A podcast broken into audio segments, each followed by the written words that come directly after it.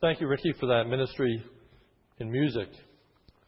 We have been doing a study in the book of Jude that focuses upon false teachers that are going to be rejecting the authority of the Lord Jesus Christ.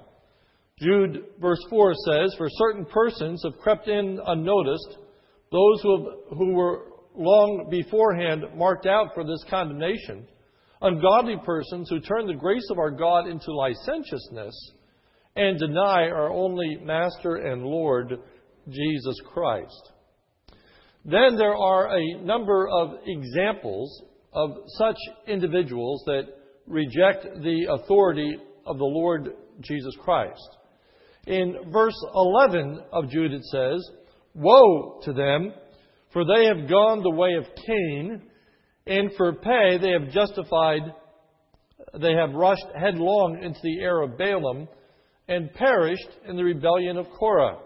So we've been looking at these three examples. We have looked at the way in which they have followed the false worship of Cain, how they have been motivated by the greed that is seen in the life of Balaam, and then they are going to perish, as is seen in the supreme example of rebellion, that is in the person of Korah.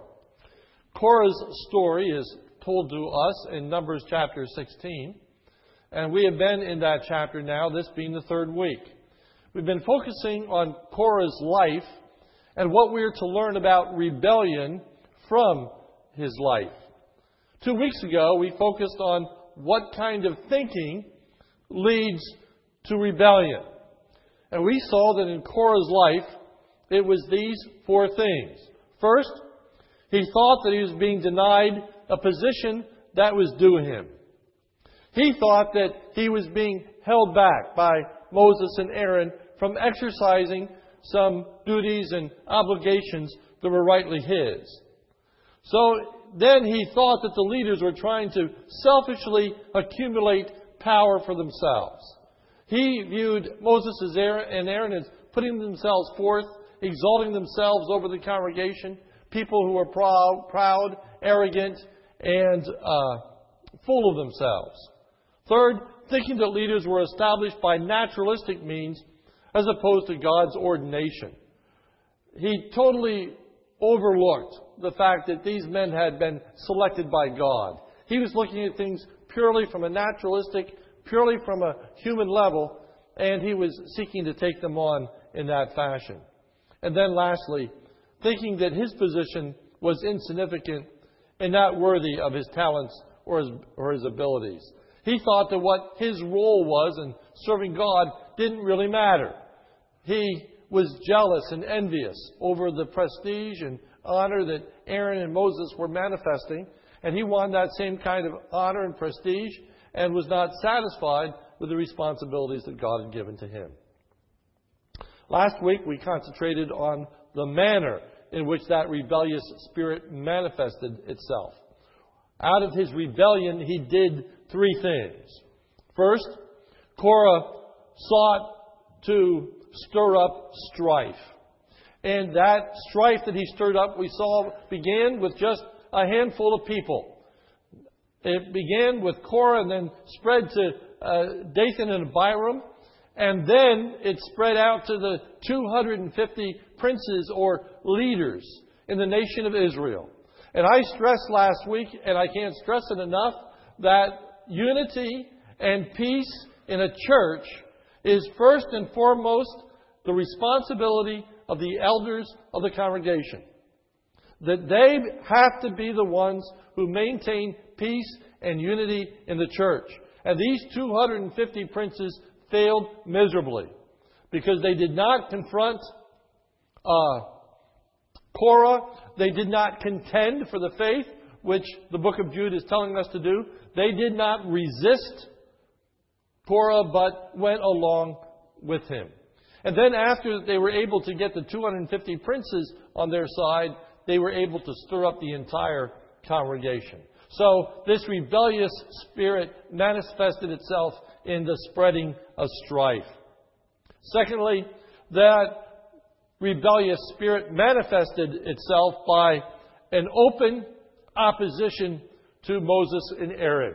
What started as rumors behind their back moved to now taking them on face to face and bringing accusations against them. It comes out in the open when they think they have enough people on their side to actually take on Moses and Aaron. And so they begin to oppose Moses and Aaron to their face.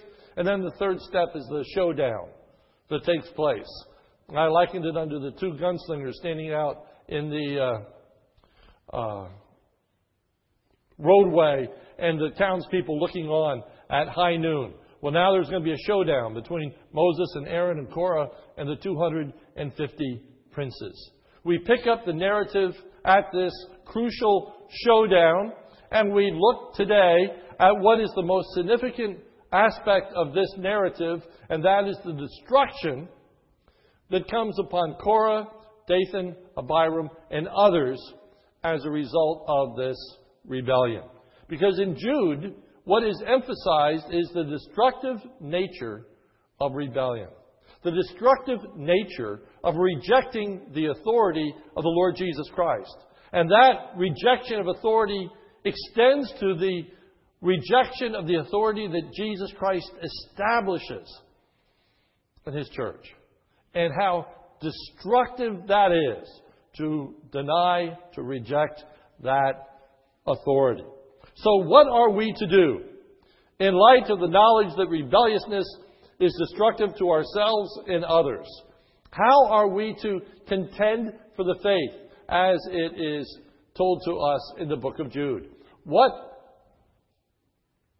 should we do when we encounter a rebellious spirit?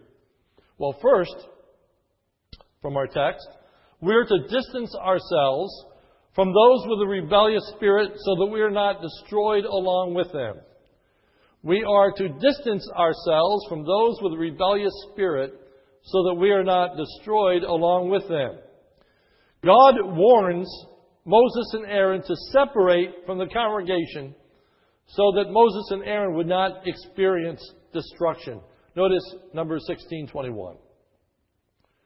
Separate yourselves from among the congregation. Why? That I may consume them instantly. So that I may consume them instantly. He wants, God wants them to separate from the congregation.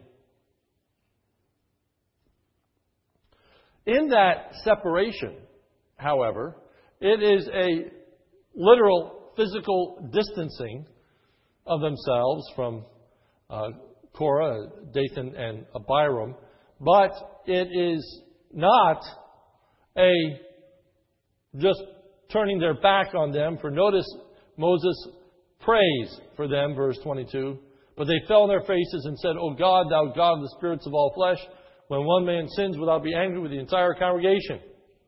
And so God warns the congregation to separate from Korah, Dathan, and Abiram so as not to experience their destruction. Starting in verse 23.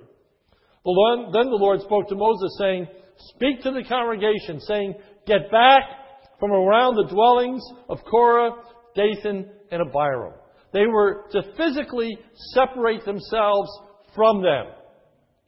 They were to distance themselves, as it were. They were to get away from them in order that the destruction that was going to come upon them would not come upon the congregation as well. Then, verse 25, Moses arose and went to Dathan and Abiram with the elders of Israel following him. Remember that in verse 12, these leaders, Dathan and Abiram, had failed to come up when Moses summoned them.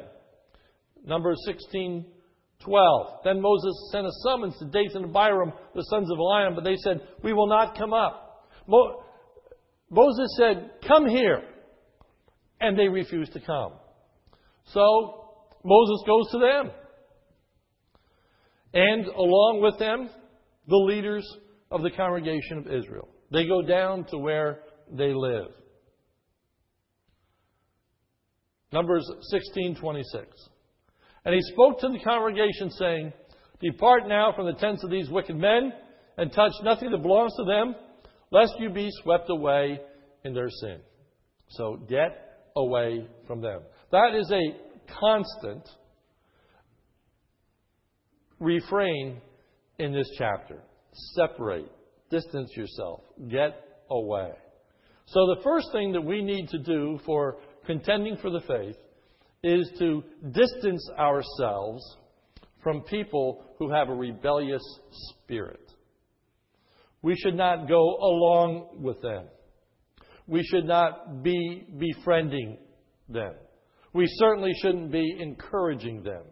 We shouldn't even be giving them an ear so that they have someone that they can express all of their grumblings and complainings to. We should distance ourselves from those that have a rebellious spirit. Psalm 1 tells us that we're not to walk in the counsel of the godly, nor stand in the way of sinners, nor sit in the seat of the scornful. We are not to associate ourselves with, with those kinds of people. And the congregation initially heeds the warning, verse 27. So they got back from around the dwellings of Korah.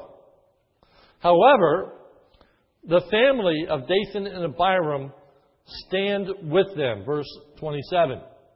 So they got back from around the dwellings of Korah, Dathan and Abiram, and Dathan and Abiram came out and stood at the doorway of their tents, along with their wives and their sons and their little ones. So you can picture what's taking place. Moses and an entourage have walked down to where Dathan and Abiram live. And he calls them out. And he says to everyone, Get back from these people's tents. And Dathan and Abiram come and stand defiantly in front of their tents. But not only do they come and stand defiantly in front of their tents, but they come with their children, they come with their wives, they come with their babies in arms as they stand in opposition to Moses.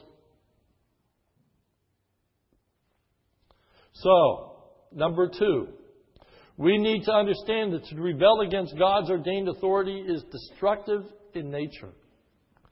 That it is destructive to be rebellious. It brings all kinds of destruction personal destruction, corporate destruction. When there's a rebellious spirit in the church, it destroys the church's testimony. It destroys the relationships that exist among God's people. It is destructive in the fullest sense of that word. And so, as we think about this destruction, the first thing we learn is that Moses declares that he is acting on behalf of God and not his own volition. Verse 28 And Moses said, By this you shall know that the Lord has sent me to do all these deeds, for this is not my doing.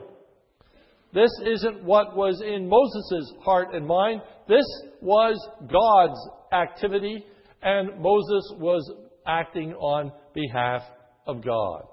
Therefore, in rejecting Moses' authority, they were actually rejecting God's authority, since he was acting on behalf of God verses 29 and following.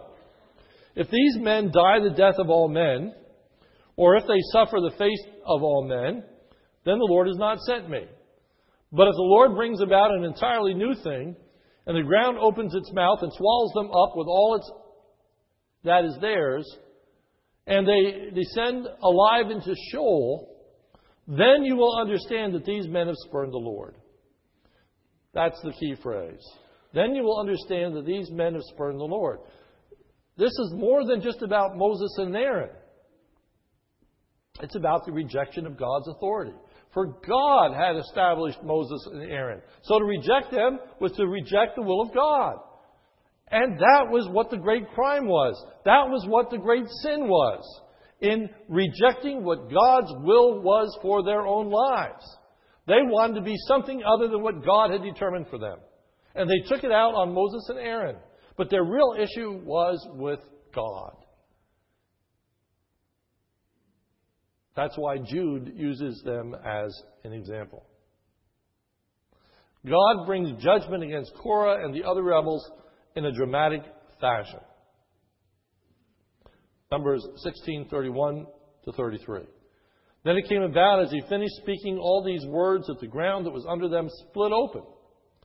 And the earth opened its mouth and swallowed them up, and their households, and all the men who belonged to Korah with their possessions. So they and all that belonged to them went down alive into Sheol, and the earth closed over them, and they perished from the midst of the assembly. It is a sad state of affairs that the families of Dathan and Abiram are destroyed along with Dathan and Abiram. This destruction was experienced not only by the rebels themselves, but their families. Their families. The rebelliousness of individuals is often borne by the other family members. We are to see how the rebelliousness of the parents often results in destruction for their children. Those who never profess faith in Christ and are adamantly opposed to Christ often instill within their children that same hatred for the things of God, the same ridicule, the same mockery, the same rejection, and is passed down from generation to generation. And not only those who do not profess faith in Christ, but those who do profess faith in Christ and then become embittered and walk away from the faith.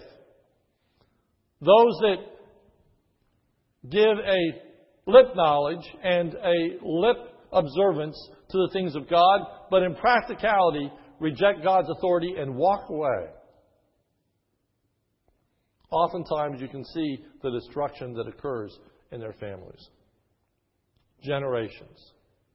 I told you last week that I grew up in a church in which there was a lot of strife and turmoil and division, where half the people of the church left. Eventually, as I grew up, I became the assistant pastor in that church. And we got a new senior pastor. And one of the first things he did when he came was he said, Cal, you know these people that have left. It's now about 10 years. He said, I want you to go back and visit all of those families and see if there's any way you can bring about reconciliation. Invite them to come back. I said, okay. And I went and I visited every single family that had left the church. It was kind of painful to sit and listen to the gripes, the complainings, and, and the uh, things that took place.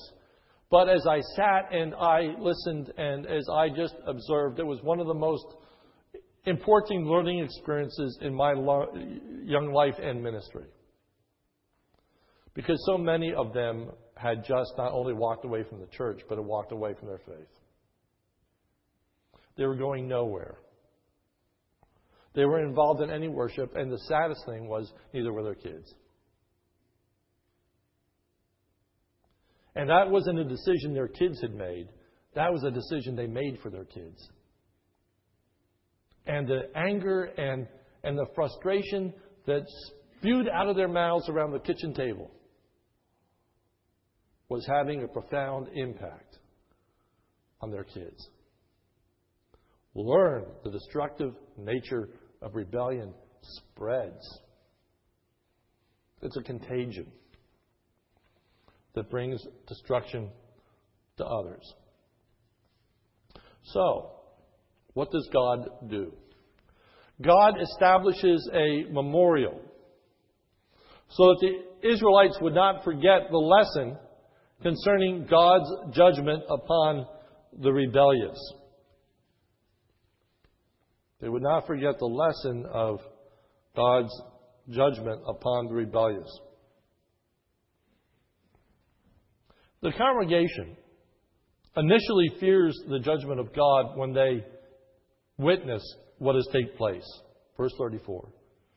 And all Israel who around them fled at their outcry, for they said, The earth may swallow us up. Now, you've got to picture this in all of its drama. Moses has summoned the congregation to move away from the tents of Dathan and Abiram. The congregation moves away. And Moses says, If this is just about me, may these people die an ordinary death. But if this is about God and rejecting Him, then may something totally, totally unusual occur. And because they rejected God, something totally unusual occurred. It was like a sinkhole. The ground just opened up, and people, lock, stock, and barrel, fell into this, this ground that was slowly overcoming them. And it says that they cried out. This word is the strongest word there is in Hebrew to cry out with pain and anguish and emotion. The fear that must have just overcome them. It's just, it's just incredible. What a awesome sight that must have been.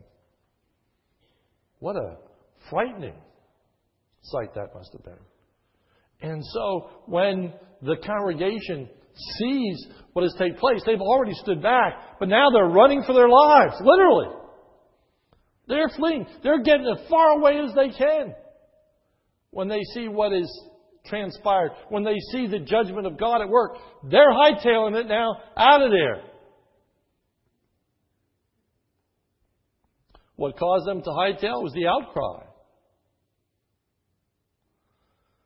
And so, what happened to the rebellious was to serve as an example to the rest of the congregation.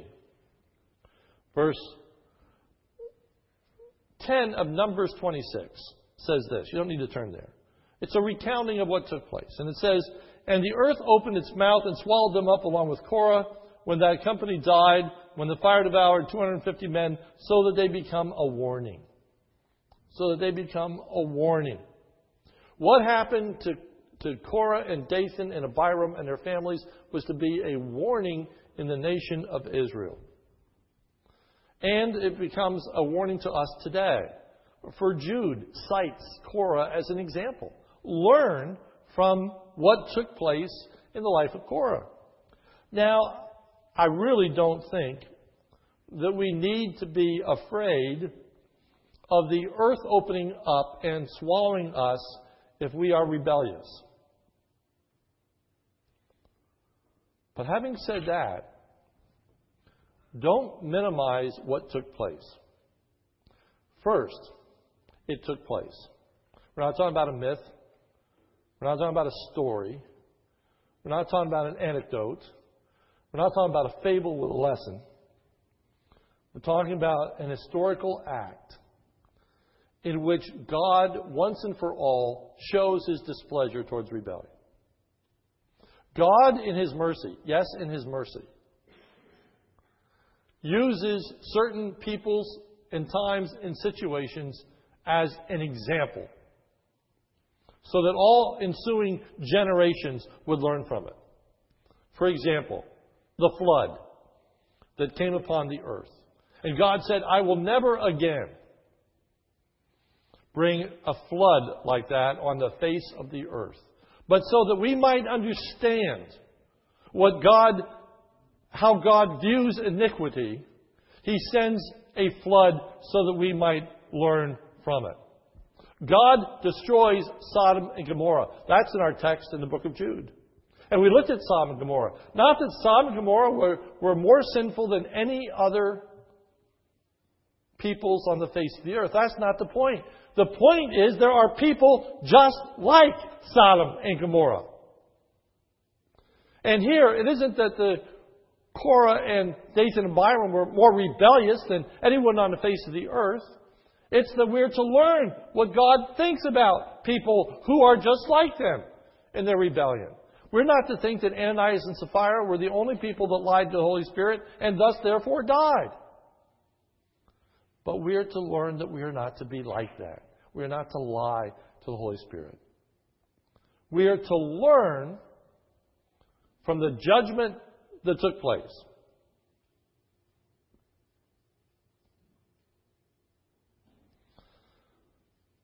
the judgment of God was illustrative of the ultimate and final judgment of God.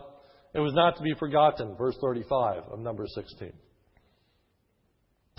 Fire also came forth from the Lord and consumed the 250 men who were offering the incense. Then the Lord spoke to Moses, saying, Say to Eleazar the son of Aaron the priest, that he shall take up censers out of the midst of the blaze, for they are holy, and you scatter the burning coals abroad. As for the censers of these men, who have sinned at the cost of their lives, let them be made into hammered sheets for a plating of the altar, since they did present them before the Lord, and they are holy. And now these words, and they shall be for a sign to the nation or the sons of Israel. Put these beaten censers over the altar for a sign that people would remember. Verse 39. So Eleazar the priest took the bronze censers, which the men who were burned and offered, and they hammered them out as a plating for the altar. As a reminder of the sons of Israel, that no layman who is not of the descendants of Aaron should come near to burn incense before the Lord, that he might not become like Korah and his company. They were to learn the lesson. There is much that is striking in this passage. There is much that is hard to deal with. There is much that is unimaginable. And as unimaginable as the destruction is, you know, a, a pit opening and people falling into it alive and screaming to their death, and the ground falling in upon it. it as, as, as hard as that is to picture and to imagine and to witness, these next words to me are the most incredible words in this text. Look at them with me. Verse 41. But on the next day, the day after this has taken place, all the congregation of the sons of Israel grumbled against Moses and against Aaron, saying, You are the sons who have, you are the ones who have caused the death of the Lord's people. Man, the day before, they're running for their lives. And the next day, they are standing up and complaining and grumbling and rebelling just as they did the day before. How short lived the fear? How short lived the trepidation? How short lived the lesson about God's judgment? How could you get over that in a day? But it shows the heart, the hard heartedness of individuals. And yes, perhaps even the hard heartedness at times of our own hearts and minds, where one day we are convicted and we confess our sins and we are committing ourselves to the Lord afresh and anew, and the very next day it's like nothing took place that that which we were so convinced of the day before now means so little to us today. The commitment that we made for a lifetime lasts less than 24 hours. Well, here it is in the life of the congregation.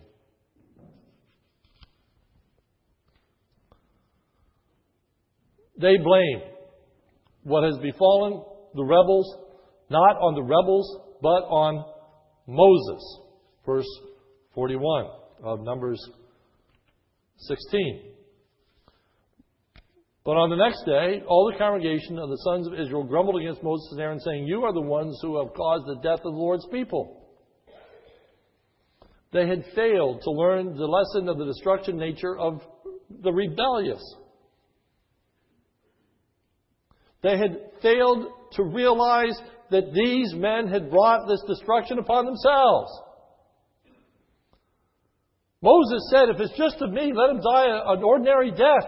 But how in the world could Moses have opened the ground and caused these men to fall in? It had to be an act of God.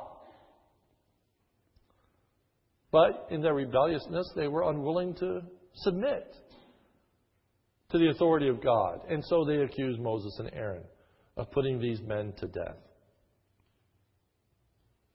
Now, the Lord threatens to destroy the congregation for their rebellious spirit. Verse 42. It came about, however, when the congregation had assembled themselves against Moses and Aaron. Again, the showdown. Again, the street in front of the saloon. Again, the two gunslingers. It is Moses and Aaron on one side, the congregation on the other, and they presented themselves against him. They are right back to where they were the day before. And so God says, okay, I've had it. Verse 42. It came about, however, when the congregation assembled against Moses and Aaron, they turned toward the tent of meeting. Behold, the cloud covered it, and the glory of the Lord appeared. Then Moses and Aaron came to the front of the tent of the meeting, and the Lord spoke to Moses, saying, Get away from this congregation. Again, separate, that I may consume them instantly. Verse 45. Then they fell on their faces. They interceded. God said, Get away from this congregation. I'm going to destroy them lock, stock, and barrel. But what Moses does is pray for them. That's the end of the book of Jude. Restoring with meekness and humility. How should the non rebellious respond to the rebellious? Not by supporting them, not by encouraging them, not by getting involved with them, but by praying for them. Asking God would spare them, asking God that, would, that they would deliver them. Moses didn't get caught up in a, a spirit of hatred and animosity. He prays for them. He does exactly the opposite of what he's accused of. He's accused of bringing about their death. When in reality, Moses is trying to do the exact opposite, and that is to spare their lives. So Moses and Aaron intercede for the rebellious. Here we learn that important lesson that we are to intercede as well. We are to pray for our children when they are rebellious. And yes, we're to pray for our enemies. Even as Jesus said, Father, forgive them, for they know not what they do. And as a result of their rebelliousness, a plague starts to spread in the congregation. Verse 46. And Moses said to Aaron, Take your censer and put in it fire from the altar and lay incense on it. Then bring it quickly to the congregation and make atonement for them. For wrath has gone forth from the Lord. The plague has begun. Then Aaron took it as Moses had spoken and ran into the midst of the assembly. And behold, the plague had begun from among the people. So he put on the incense and made atonement for the people. And he took his stand between the dead and the living so that the plague was checked. The congregation accused Moses and Aaron of destroying men's lives when in actuality they were saving their lives.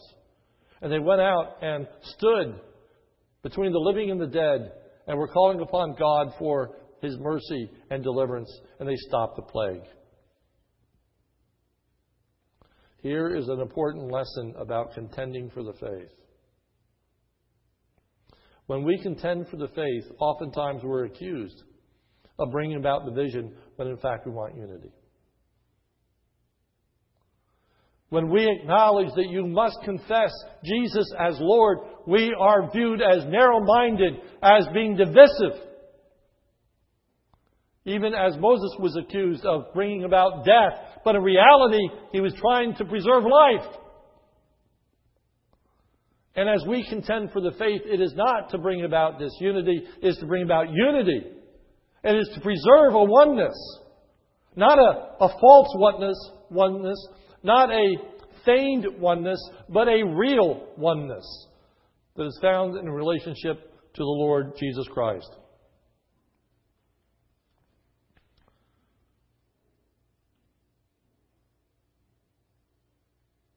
When we contend for the faith, we are often seen as mean, with motives that are less than pure, perhaps arrogant, perhaps proud, perhaps wanting to exalt ourselves, wanting to lord ourselves over others, even as Moses and Aaron were accused.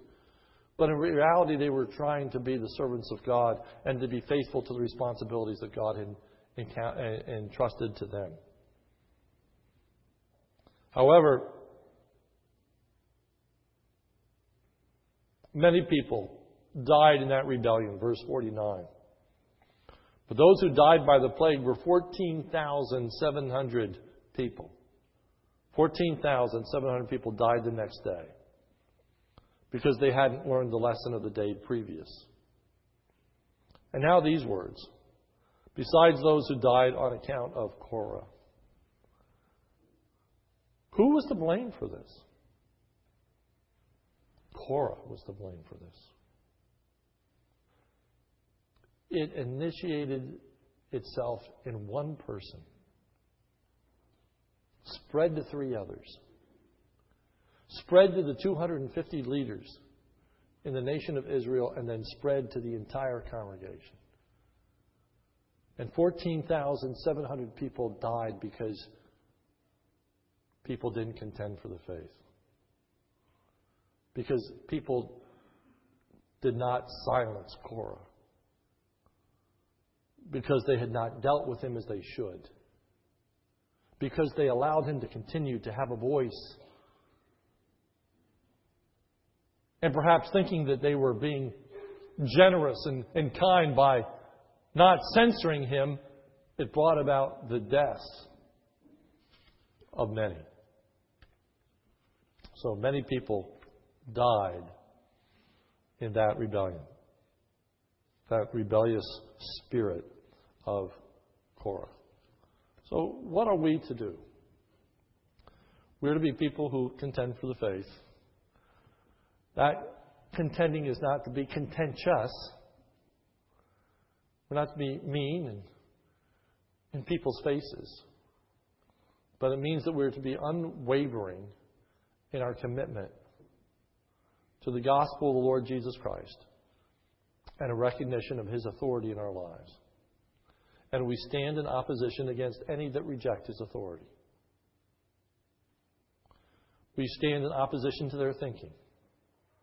We don't go along with the way in which they process truths, quote unquote, where they see themselves as being denied a position that rightly belongs to them, or seeing leadership as being purely a naturalistic and humanistic outcome as opposed to recognizing the work of the Spirit of God and the work of Christ in the life of the church, establishing leaders. A failure to recognize the importance of one's own spiritual gifts and contributions when people become dissatisfied and think that they're not being used the way they ought to be used. They're not receiving the credit they ought to receive. We need to stand and, and contend against those thoughts. When people express those things to us in loving kindness, we need to try to encourage them in the right way, as opposed to fanning the fires of rebellion. And then when we see that spirit manifesting itself, seeing that strife being stirred up and, and spreading, we must be people who stand in the gap. We must be, be people who oppose it, especially the leaders of the church the 250 princes, it falls on their shoulders.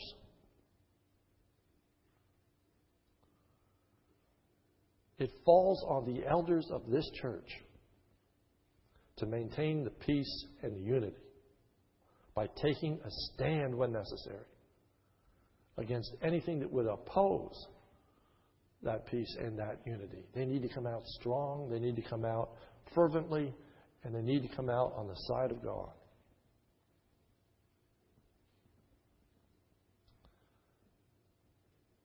We contend for the faith by not standing with those that rebel, but distancing ourselves from them. But in distancing ourselves from them, that doesn't mean that we fail to pray for them. And we long for their reconciliation. We long that their lives are spared. We long not just for our own vindication. Why is peace and unity in the church so dramatically or drastically important? Well, it brings the greatest glory to God. It brings the greatest strength to our witness. By this shall all men know that you're my disciples if you have love one toward another. Undermines our witness tremendously when there's not that love towards one another. It makes everything we say hollow. It makes us as hypocrites in this world. It just undermines everything that we stand for and say when unity is not experienced. And then, to me, one of the great tragedies is so often it's seen in the second and third generations of the children and the grandchildren who don't walk with God because of their parents and grandparents and the attitudes that they have manifested. May God grant us a spirit of repentance. And I didn't have time to go in the next chapter, but the people finally do repent. And they come to acknowledge Moses and Aaron as the leadership. And finally, there is healing that takes place. And it's wonderful. And in the mercy and grace of God, healing does take place. There are church after church that's gone through all kinds of strife and division, and yet eventually you see healing. Eventually you see people bringing together. Eventually you see the testimony being restored. Eventually you see the, the work go forward. But sometimes it's a long and difficult process. But God is a gracious God. But God is a gracious God. But learn the most important lesson of all. It's not about temporal things, it's about eternal things. It's not about physical life, it's about eternal life. And what we need to realize from the book of Jude is that the people are perishing for this false doctrine, not just in their human life, but for all eternity. Then when people reject the authority of the Lord Jesus Christ, they are lost for eternity unless they repent. You must believe on the Lord Jesus Christ. And if you reject his authority, something far worse than the ground opening up and swallowing you up alive an eternal damnation, an eternal lake of fire. And so when we see the rebellious, it should grieve us it should move us in our hearts to pray and intercede for them and ask that God would spare them and do all that we can to help them. Let's pray. Our Father, we thank you for your grace and goodness. And Lord, help us. Help us in dealing with the rebellious. That, Lord, uh, we would not be caught up in the spirit of rebellion, that we'd stand against it, we'd contend for the faith. And Lord, as we do, that we not become self righteous and irritable and self vindicating and want to see their destruction, but like Moses and Aaron, may we intercede. May we pray. May we long for the restoration of those that would rebel against you. For it's in Jesus' name that we pray. Amen.